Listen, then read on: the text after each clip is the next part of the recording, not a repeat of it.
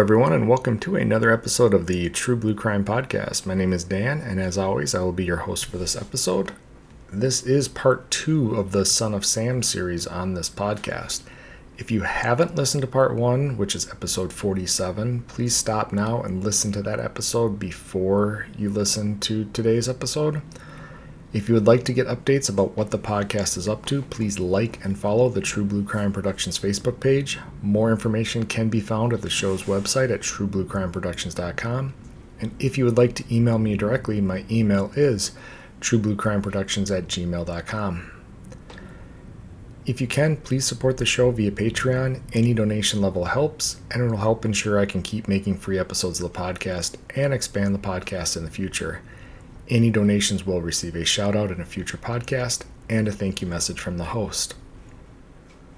Finally, for no cost whatsoever, please rate and review the show on whatever platform you're listening to it on. Thank you so much, and without any further ado, let's dive into this episode of True Blue Crime. Just to recap, in case it's been a little while since you listened to part one, in part one of the series, we talked about what defines a serial killer. The FBI's most recent definition is an offender who commits two or more unlawful killings in separate events.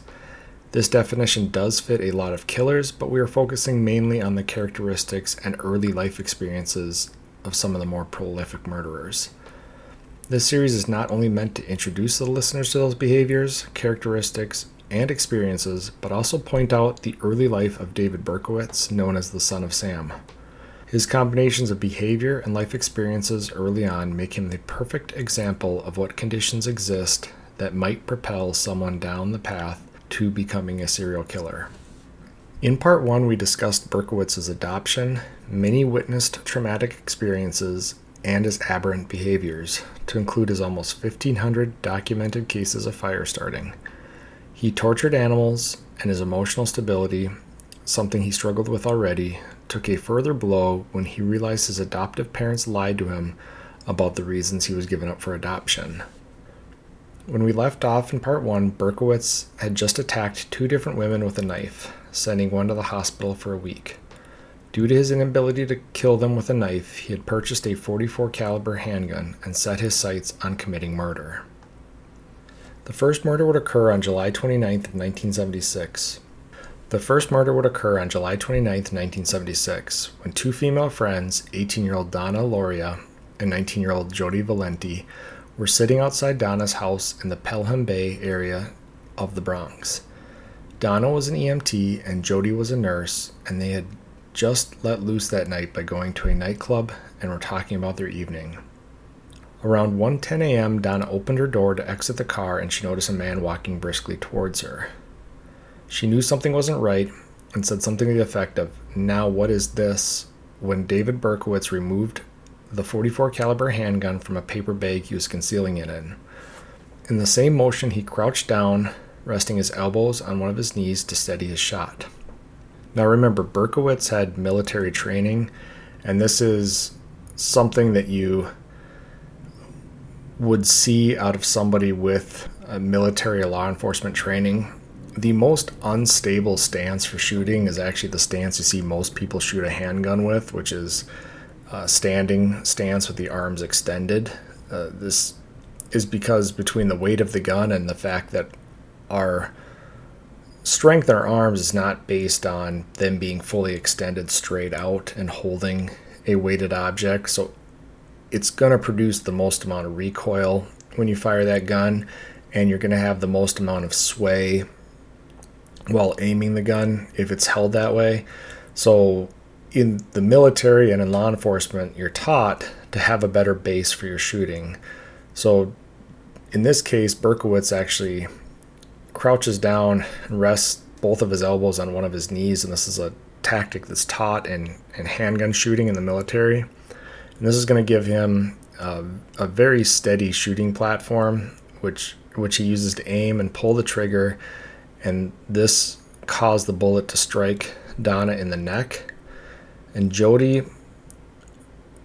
it's reported both ways, had gotten out of the car or was still sitting in the car. And Berkowitz aimed his gun at her and pulled the trigger. So I'm picturing she's in the driver's seat and this passenger side door opens. And so now Berkowitz has a shot on, on both women. So whether she's sitting in the car or whether she's standing outside the car, I think he's shooting into the passenger compartment of the car. And as a result, she's hit in the leg, which makes me think possibly she had gotten out of the car and was standing so that where her head and chest used to be is now her legs, and that's why she got hit in the thigh. And Berkowitz is going to fire again, and this time he misses both women. And it's it sounds like he at least shot two more times. The weapon he's using is a five shot revolver, and it's said in one of the the source materials that he continued to pull the trigger despite having fired all five bullets out of the revolver.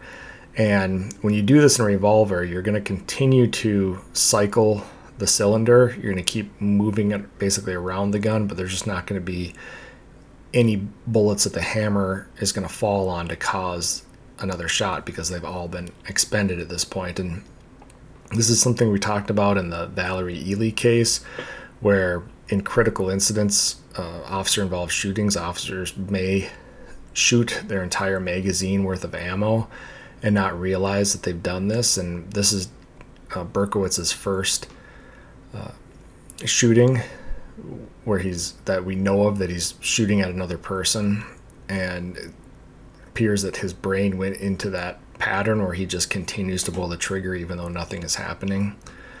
Eventually, he's going to notice this and he's going to stand up and walk away quickly from the scene.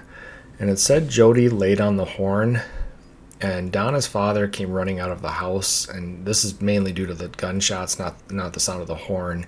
Uh, but he likely would have, you know, been throwing some either clothes on or whatever, getting ready as he's hearing these gunshots.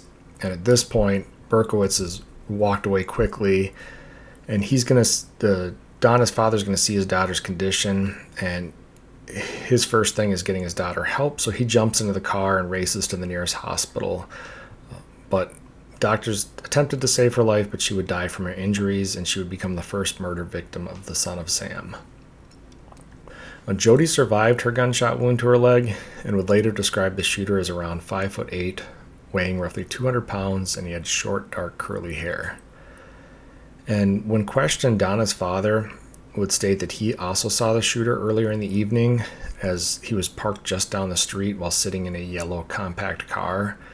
And when police canvassed the neighborhood and, and talked to any other potential witnesses, they're going to learn from several neighbors that they all reported seeing the suspect vehicle, this yellow compact car, circling the neighborhood in the hours before the mm-hmm. shooting police were initially at a loss as to the motive for the shooting, and this is based on the fact it was an ambush style of attack. So they thought the murder may have been done as part of like an assassination for the mob, but that the hitman had targeted either the wrong person or the wrong vehicle. And they would have no idea that this was the first of many of these attacks that would be attributed to the son of Sam. And really, for investigators, you're talking about New York City, and we'll mention a couple times whether it's New York City or any of the boroughs or outer lying cities. This is the late 70s. A city that size is going to have a lot of crime, is going to have a lot of homicides just by the sheer number of people that are living there. And, and we talked about it in the definition for a serial killer. You know, you have to have two or more unlawful killings. So at this point, all they know is that they have this homicide and they can't really determine a motive for it. I mean, there was no robbery, there was no sexual assault. It was this ambush style attack on these two women. It just it didn't fit any anything other than as they thought it's possible that somebody one of these two women would have been targeted, but they just didn't know why. Or that it was a mistake. Then on October 23rd, 1976, in a neighborhood in Flushing, Queens, a similar attack occurred. 20 year old Carl Denaro, a security guard, and 18 year old Rosemary Keenan, a college student, were in a parked car when suddenly shots rang out and the car windows seemed to explode. Carl was due to start a four year enlistment with the Air Force very soon, and he had been out drinking with friends and was offered a ride home from Rosemary, a woman he knew from college. They were sitting in the car talking when the ambush occurred. Rosemary smartly started the car and drove away quickly. The sound of the glass breaking had muffled the sound of the gunshots, so at first they weren't sure what had happened, but soon Carl realized he had been shot in the head. They rushed to a hospital, and Rosemary was treated for minor lacerations from the glass, and Carl needed surgery to put a metal plate in his head where his skull had been damaged, but he would survive the attack. A forensic examination of the car yielded multiple 44 caliber bullets, but they were too damaged to be used to trace back to a specific weapon. Carl had shoulder length brunette hair, and police believe the shooter thought that because of his hair and the fact that he was in the passenger seat of the car, the shooter may have targeted him thinking he was a female. The case was not initially recognized as being similar to the July attack because they occurred in two different precincts in New York. There were also several differences, such as the attacker striking while the victim sat in the car, as opposed to waiting for the door to open. And because it was an ambush, the victims never saw their attacker to provide a description that would put a similar looking attacker at both scenes. So we've got, you know, now these two different different attacks, and I understand there are very uh, similar circumstances in these attacks, but there's also a lot of different circumstances. And again, we talked about how big New York City is, that just because two ambush style shootings occur in this city, it's it's not like it's a town of 300 people where suddenly police are going to be alarmed. This is a, a different precinct, a different area of New York City, and there are enough differences in the fact that in the first one, it, there was an appearance of him waiting for the door to open, and in this one, you had they're just sitting in the car talking at the time of the attack. So that plus the fact that again, they actually I think mentioned they thought it was like somebody threw rocks at their car or rocks through the window or something like that because if you're sitting inside a car and somebody fires a gun, the bullet is traveling so fast as is the, the speed of the sound and the the glass breaking it's all kind of occurring at the same exact time. So they're not attributing the sound of a gunshot. They're just all they're hearing while they're sitting inside the car is this glass breaking. So they didn't even know right away that they they had been shot, and it wasn't until they get to the hospital and find out that Carl's been hit, you know, shot in the head, that they realize there was even a shooting. And they're not looking, of course, for um, a shooter or a suspect in this case. So it's going to kind of slip through the cracks again that now we have two separate crimes and they're not connected. But just one month later, on November 27, 1976, 16 year old Donna DeMasi and 18 year old Joanne Lomino walked home from a movie.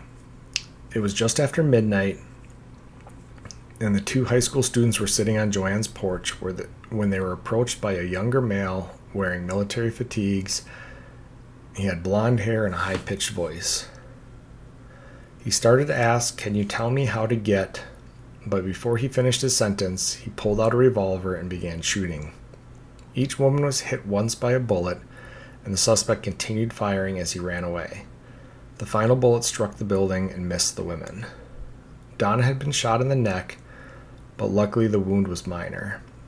Joanne had turned and the bullet hit her back, shattering her spine and rendering her a paraplegic the rest of her life. Police still were not able to link all three crimes. Most of the recovered bullets were in such bad shape that they could not be ballistically compared. And the attacks had happened in different precincts in one of the largest cities in the world. And the attack pattern was slightly to very different in each attack. Uh, two involved cars, one involved the two victims sitting on a porch, and the attacker in this last case was described as blonde haired, and the attacker in the original was described as having dark hair and the victims never saw the attacker in the second shooting. And we talk about the bullets being in bad shape.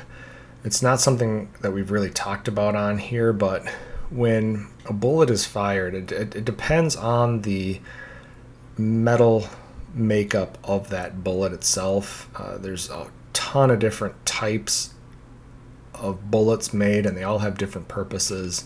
But depending on the size and, and how the bullet is actually designed, it's also going to depend on what it hits, but some bullets are designed to actually fragment, some are designed to kind of peel back on themselves, and this is for various reasons, and invol- including doing more damage to the human body. But these can also make bullets somewhat fragile if they're going to hit something like stone or brick or concrete or whatever it might be. And what you often end up with, if you don't have a bullet that's hitting and stopping in some type of a soft surface, you end up with a bullet that's very mashed and it looks just like a clump of metal. And since this is a revolver that he's using, he's not leaving shell casings behind because they're staying in the cylinder of the revolver. So all police have at this point is bullets. So there's going to be no extractor marks because there's no casings. There's going to be no uh, hammer marks on the primer because there's no uh, casings left behind. So literally all they have these bullets. And we also haven't talked about bullets when they travel through a barrel of a gun. If a barrel has what's called rifling, Rifling are grooves cut into the metal on the inside of the barrel that cause the bullet to spin as it comes out of the barrel because a spinning bullet is a more accurate bullet. As it travels through the air it cuts through the air better. Um, think of it like a tornado i guess uh, that's spinning sideways. As it moves through the air it just cuts a better path through the air makes the bullet more accurate but as the bullet is traveling through the barrel, it's actually the way it gains a spin is by basically being turned by these metal uh, grooves of the rifling, and it will actually leave marks on that bullet. And these marks can actually be compared and, and oftentimes identified to the barrel of a gun that's used to fire a bullet. But in order to have that, you have to have intact bullets or mostly intact bullets and what police are getting in these three shootings is some pretty mangled bullets that are not able to be compared to each other. So yes, they're able to say that they're 44 caliber bullets, but they're not able to say that they came from the same gun. And so while they're starting to think something's not quite right here, they don't have proof of it yet. In January of 1977, the attacks continued when at just after midnight, 12:40 a.m. on the 30th, 26 year old Christine Freund, a secretary, and her fiance, 30 year old John Diel, a bartender, were sitting in their car after watching a movie. They had parked by a railroad station in Queens and were getting ready to drive to a nightclub when suddenly two gunshots broke the silence of the night and bullets penetrated the car's windshield. Both shots had hit Christine in the head, and John ran from the car for help. Nearby homeowners had called the police after hearing the gunshots. There would, would be complaints that it took the police over 15 minutes to get to the scene, an incredibly long amount of time in a shooting situation. And while police would later say a patrol car arrived two minutes after radio traffic was aired, it did take over 10 minutes for an available operator due to the fact it was a busy Saturday night into Sunday morning, and Christine succumbed to her injuries a few hours later at a nearby hospital. Police could no longer treat these as separate incidents and considered this shooting and the previous ambush style attacks related. All the shootings used 44 caliber bullets and the shooter appeared to target long-haired brunette women sitting in vehicles with either another woman or a man or in the case of Donna and Joanne, he shot them while they were sitting on a porch. The backgrounds and victimology of each victim was looked into and no common links were found. Police began to think they had a psychopath on the loose who was targeting attractive and vulnerable young women. In roughly the same area of Queens on March 8th, around 7:30 p.m., a 19-year-old Columbia University student named Virginia Voskerichian was on her way home when she ran into the shooter. She tried to protect herself from the gunshot he took by using her textbooks as a shield, but she was ultimately shot once in the head and instantly killed. Virginia was an extremely intelligent and hardworking woman who had fled communist Bulgaria with her family during the late 1950s. The killer was confident enough to walk past an eyewitness to the murder and say, Hi, mister, before continuing to walk away from the scene. Berkowitz would later break into a run, and a nearby patrol car saw the suspicious man running and was about to stop out with them when they heard the radio call for a woman shot and instead raced to the scene of the shooting. Virginia's murder hit a lot of the veteran officers working the task force hard. Her youth, the senseless nature of the murder, and their inability to catch the man responsible, despite some close calls, was weighing heavily on them. Despite many of them being veteran detectives and officers, it was said that many of them had a hard time looking at Virginia's body at the scene. And we'll just cover real quick here uh, this last shooting. Uh, there's a couple things to take from it.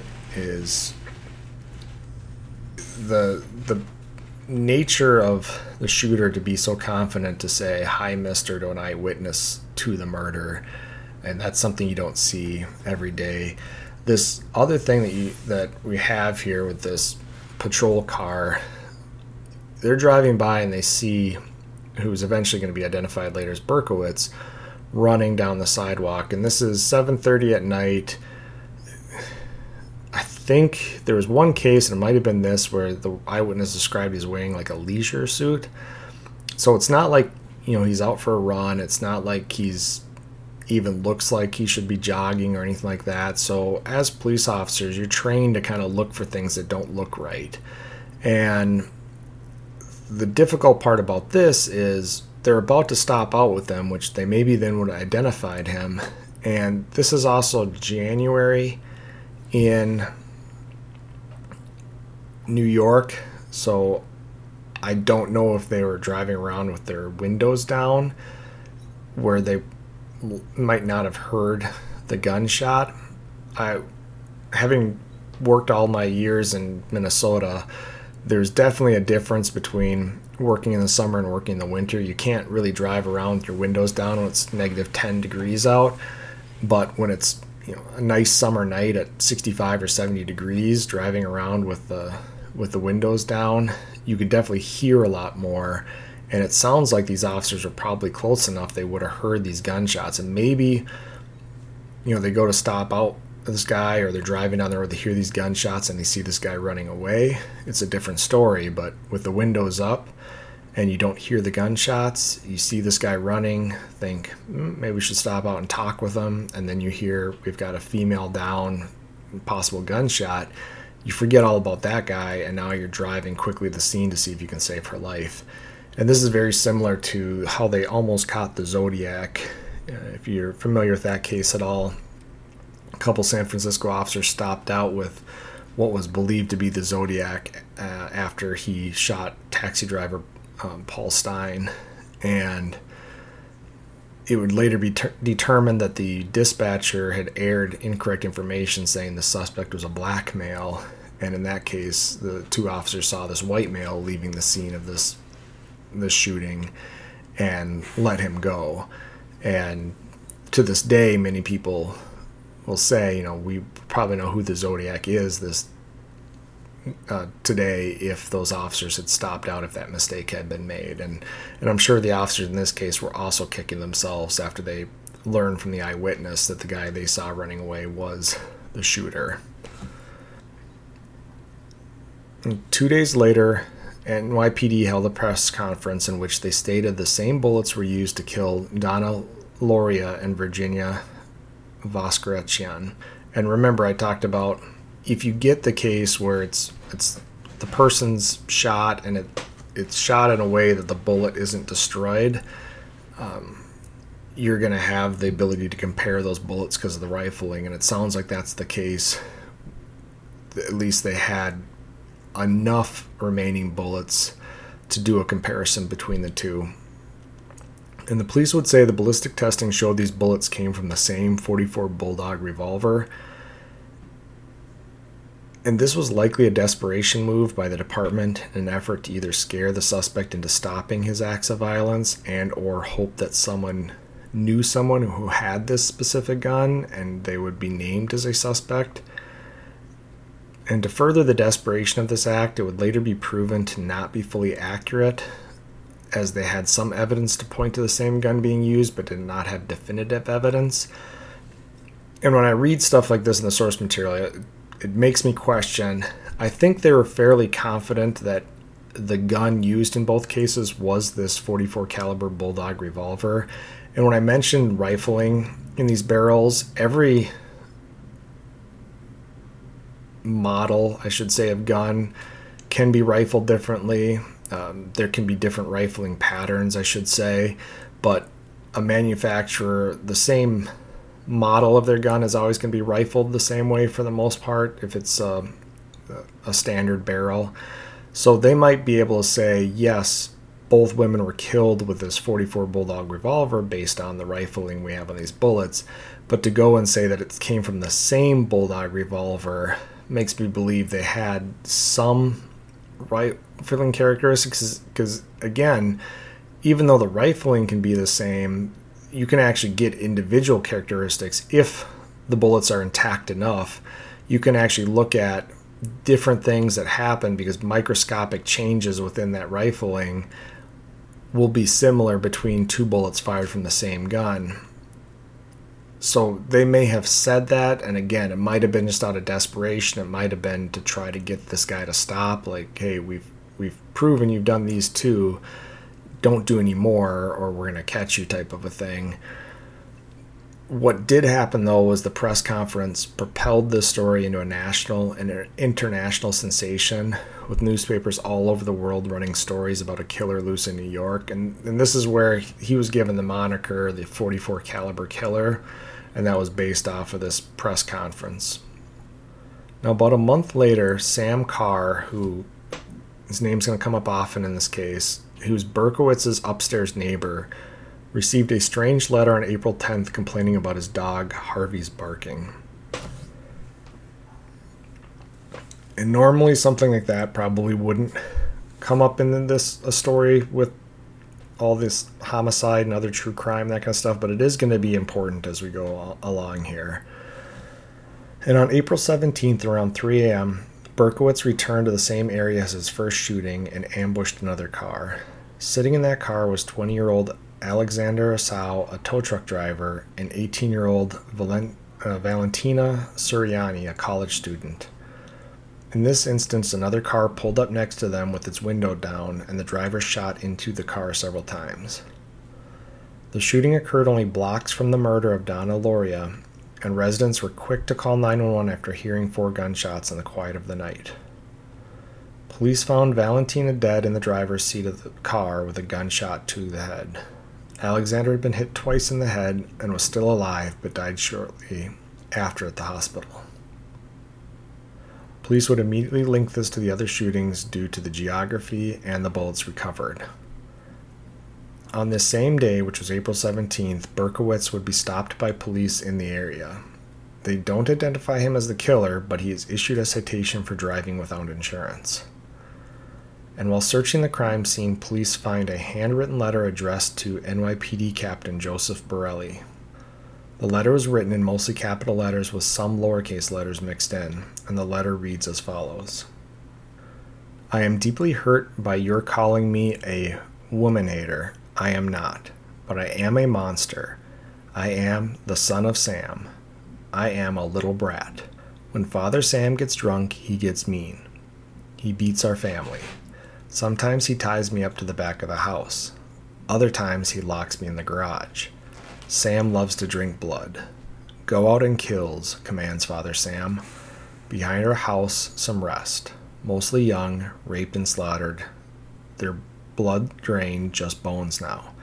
Pap Sam keeps me locked in the attic too. I can't get out, but I look out the attic window and watch the world go by. I feel like an outsider. I am on a different wavelength than everybody else, programmed to kill. However, to stop me, you must kill me. Attention, all police, shoot me first, shoot to kill, or else keep out of my way or you will die. Papa Sam is old now. He needs some blood to preserve his youth. He has too many heart attacks. Oog me hoot, it hurts, Sonny boy. I miss my pretty princess most of all. She's resting in Our Lady's house. But I'll see her soon. I am the monster, Beelzebub, the chubby behemoth. I love to hunt, prowling the streets looking for fair game, tasty meat. The women of Queens are prettiest of all. It must be the water they drink. I live for the hunt, my life. Blood for Papa. Mr. Borrelli, sir, I don't want to kill any more. No, sir, no more, but I must honor thy father. I want to make love to the world. I love people. I don't belong on earth. Return me to Yahoos. To the people of Queens, I love you and I want to wish you, all of you, a happy Easter. May God bless you in this life and in the next. And for now, I say goodbye and good night. Please let me haunt you with these words I'll be back, I'll be back. To be interpreted as bang, bang, bang, bang, ugh. Yours in murder, Mr. Monster. So that was a word for word reading of the letter. I think it's important that you hear exactly what was going on in there. And that's because he identifies himself as the son of Sam. The killer's nickname was going to be changed from the 44 caliber to the son of Sam. And Berkowitz had not been identified as son of Sam, so investigators and psychologists looked very closely at the note and they made several inferences. As for the part that read read Oog me hoot it hurts sonny boy, they felt as if the killer might have had some Scottish English in his past. They also believed his father might have died by heart attack, and he blamed people in the medical field, which is why his first two victims were an EMT and a nurse. And psychologists stated the writer of the letter was neurotic and likely had paranoid schizophrenia and believed himself to be possessed by demons. But he wasn't done writing letters yet. Two days later, on April 19th, his upstairs neighbor Sam Carr received a letter. Sam Carr's letter read I have asked you kindly to stop that dog from howling all day long, yet he continues to do so.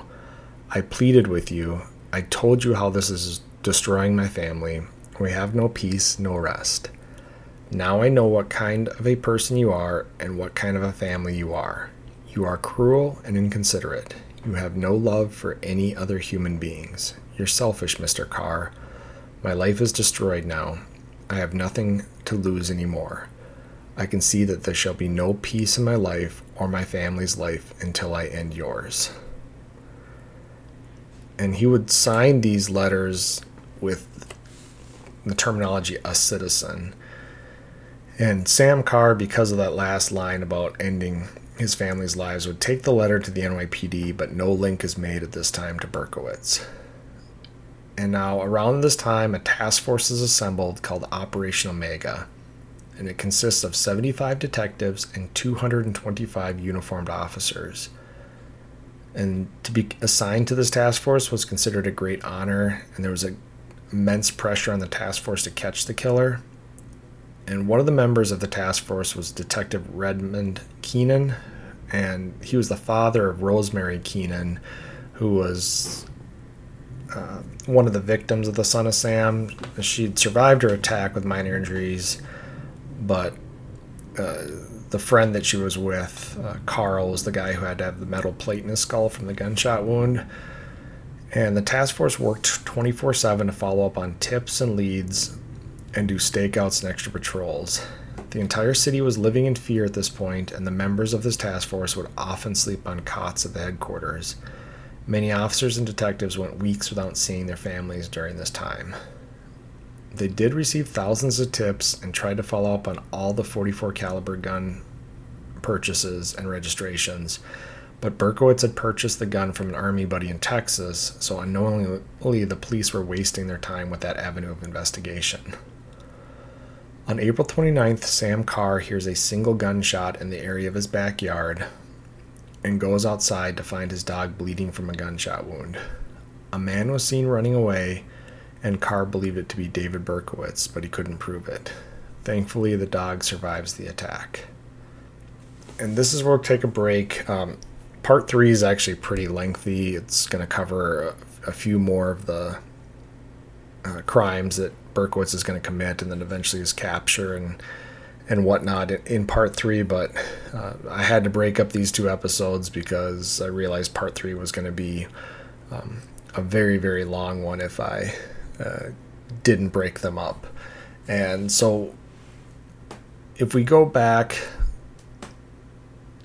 the hard thing to do to capture in these episodes sometimes is one is the time period itself and you know, this is the late 70s. Uh, we'll talk about some of the other stuff that's going on in part three.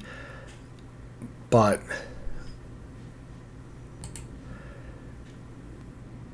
it's said that like women in New York City at this time, a lot of them that were brunette either dyed their hair or cut their hair because it seemed like his he was targeting these long-haired brunette women and we'll actually mention in part three, there's a couple of his victims that were talking about the son of Sam right before they were attacked. So this is something that's it's heavy in the media. Uh, there's news stories every night about the hunt for the the son of Sam. We talked about this task force with all of these detectives and officers that are basically living in um, precincts that are investigating or the headquarters for this task force. So it, it's hard to capture it, but this is basically this summer of, I'm sorry, this spring and summer of 1977 are going to be kind of a reign of terror. And we'll talk about how that also kind of fueled uh, David Berkowitz in this next episode. And then finally, we have these letters. And I, I, read the letters, but we didn't really break them down after each one. You really have to go online and see these letters because it's, it's very unique uh, writing in the, the letter that he wrote or left at the crime scene for the police to find.